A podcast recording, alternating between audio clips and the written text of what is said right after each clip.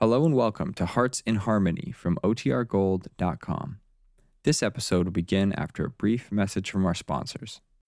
When you need mealtime inspiration, it's worth shopping Kroger, where you'll find over 30,000 mouthwatering choices that excite your inner foodie. And no matter what tasty choice you make, you'll enjoy our everyday low prices, plus extra ways to save, like digital coupons worth over $600 each week. You can also save up to $1 off per gallon at the pump with fuel points. More savings and more inspiring flavors make shopping Kroger worth it every time. Kroger, fresh for everyone. Fuel restrictions apply. Kroger Tender Ray Beef. No other beef so fresh can be so tender. Presents Hearts in Harmony, transcribed. The day after tomorrow is Thanksgiving Day. Now, if you're not ready for your holiday feast, then don't waste a minute in visiting your Kroger store. There you'll find a grand selection of fine poultry. They're the best birds in town. Big, plump, tender, juicy birds with real fresh from the country flavor chickens and ducks and turkeys and geese. Beautiful birds, specially chosen by Kroger meat experts for all the good things you want in poultry. Take, for instance, the extra special double good four point blue ribbon turkeys. Now, these famous turkeys are just bursting with plump, tender, juicy, delicious meat. Now, these are what we call double good birds because, first, they're raised in the best turkey growing areas by experienced turkey farmers. Next, they're scientifically fed to make 'em plump and tender. Then they're expertly dressed, every last little pin feather deftly removed.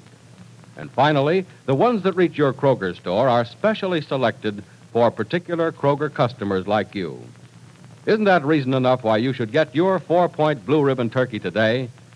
And remember, your Kroger store is the only place in town that has 'em. And now, Hearts in Harmony. Suzanne Gibbs meant what she said when she threatened to do something desperate. She's disappeared, leaving her baby daughter Valerie in the hands of the Gibbs, and the Gibbs household is in an uproar trying to find Suzanne. It's evening of the fourth day since Suzanne's disappearance, and in the Gibbs home, Professor Rogers says, I've had reports from all my police friends all over the country, Miss Gibbs, and they haven't seen a sign of Suzanne. Well, isn't it too early to be sure of those reports, Professor Rogers? No, not in a case like this. You see, the alarm went out only a few hours after her disappearance, and two or three hours after that, all transportation terminals in this area were being watched.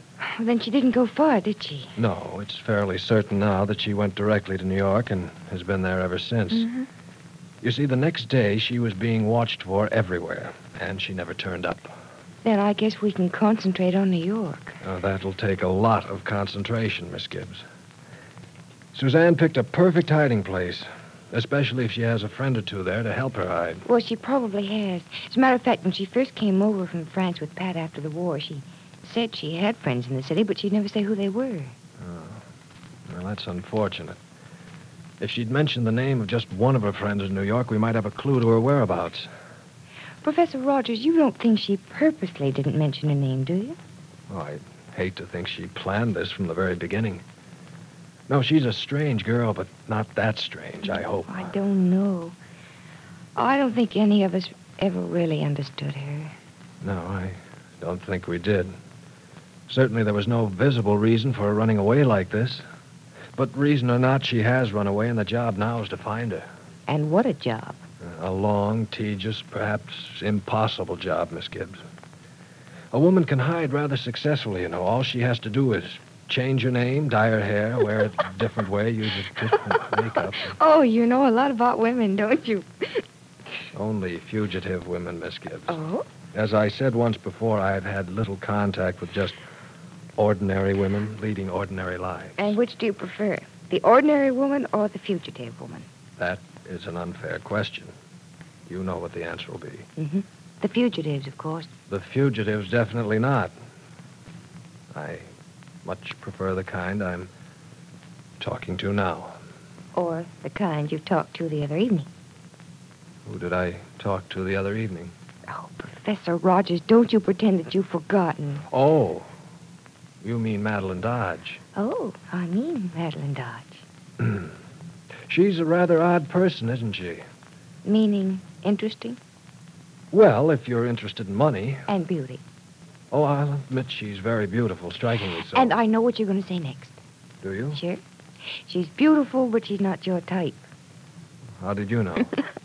Because that's what you tell Miss Dodge if she asked you what you thought of me. oh. Sure, you men are all alike.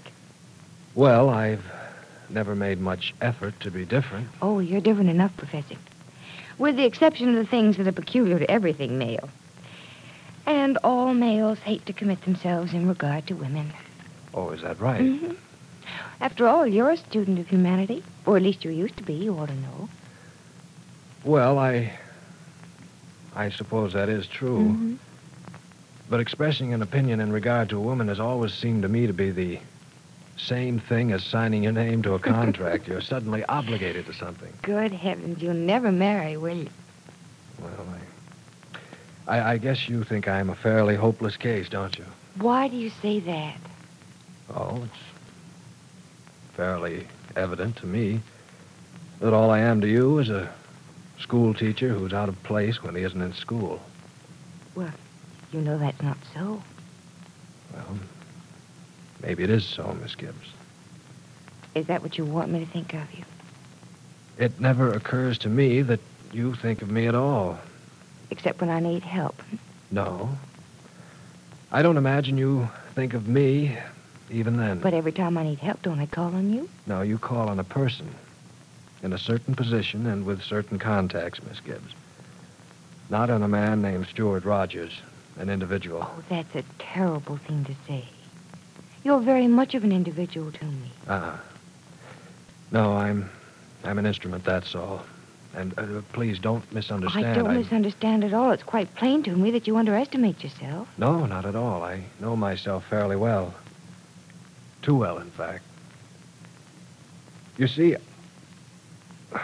well, I, I, I've never meant anything to anybody. And it's my own fault. I, I don't know how to treat a close friend. I'm. I- I'm afraid of someone who gets too near to me. I, I run. That's a warning, isn't it? For me not to get too close to you. No. No, it's an explanation of why I.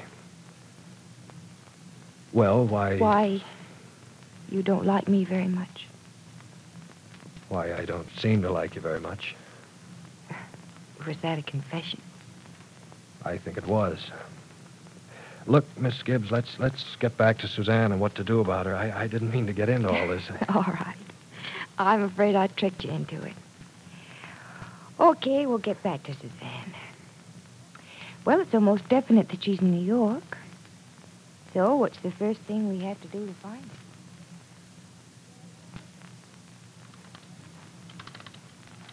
Oh, Freddie, why bother to wind that clock? It hasn't run for years. I'll tell you why, Madeline, 'cause I can't stand a clock that ain't running. That's why. Oh. Eh, guess that's got it. Hey, it works, huh? Isn't that marvelous? Now I know what time it is. What's wrong with that? Who cares what time it is? I do things when I want to do them, no matter what time it is. Yeah, I guess you do with that. Oh, well, let's go into the sunroom where I won't hear that stupid clock ticking all the time. Ah, why do we have to leave? I'll stop it if it'll make you happy. All I gotta do is grab a hold of this uh, the, uh, pendulum, ain't it? Yeah, like this.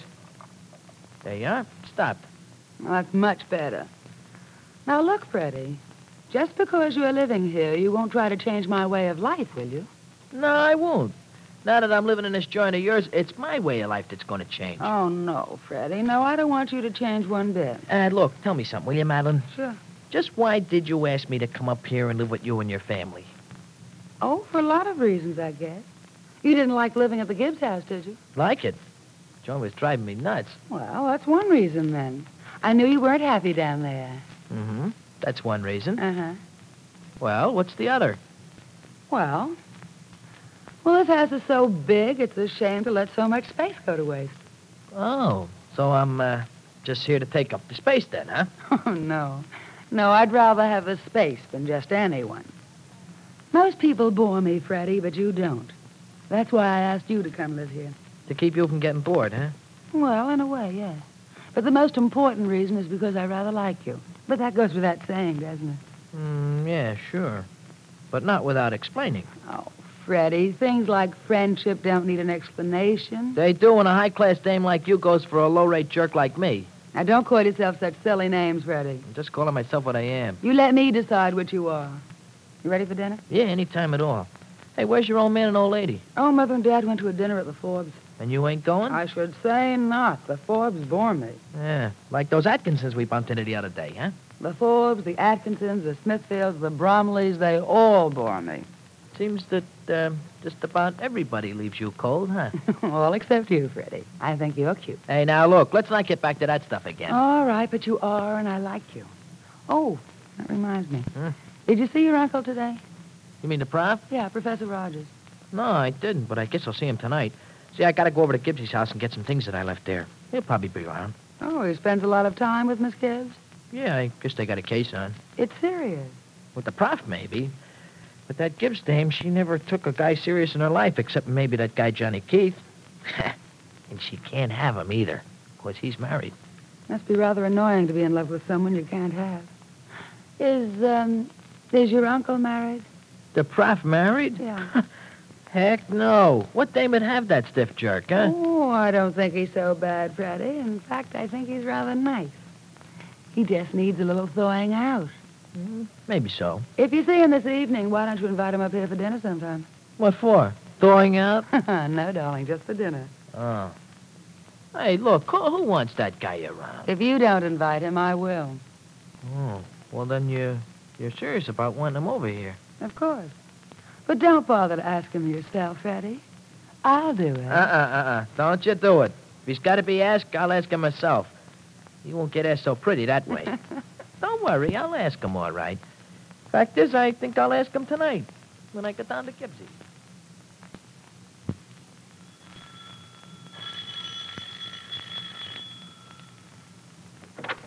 Hi, Gibbsy. Can I come in a minute? Why, yes, Freddie, of course. Thanks a lot. I'll just stay for a few minutes.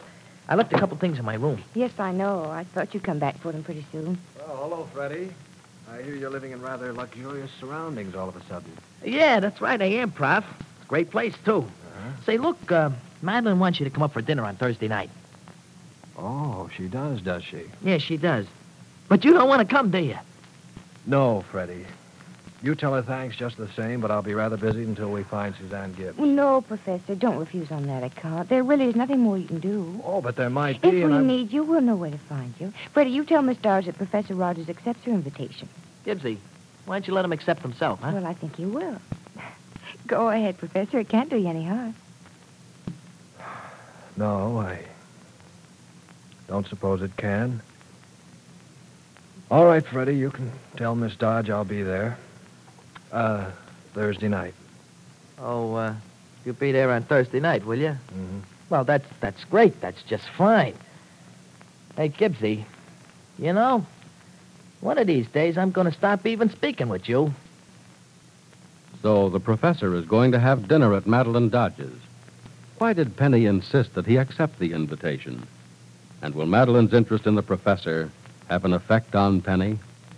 Be sure to listen to the next dramatic episode of Hearts in Harmony. Friends, with Thanksgiving Day just around the corner, it's high time you made your choice from the grand selection of Kroger's poultry. Remember, Kroger offers you the best birds in town. They're naturally better plumper, more tender, juicier, and full of that real country fresh flavor. For instance, those four point blue ribbon turkeys, the real aristocrats of the poultry kingdom. Now, these great turkeys are better for four reasons. First, they're raised in the best turkey raising areas by master turkey growers. Next, they're scientifically fed to make 'em plump and tender. And then they're expertly dressed, the way you yourself would dress a prize bird. And finally, the ones that are chosen for your Kroger store are specially selected to please you. Yes, you'll say you've never cooked a bird as good as a four point blue ribbon turkey. Get one at your Kroger store now. Now, your local announcer.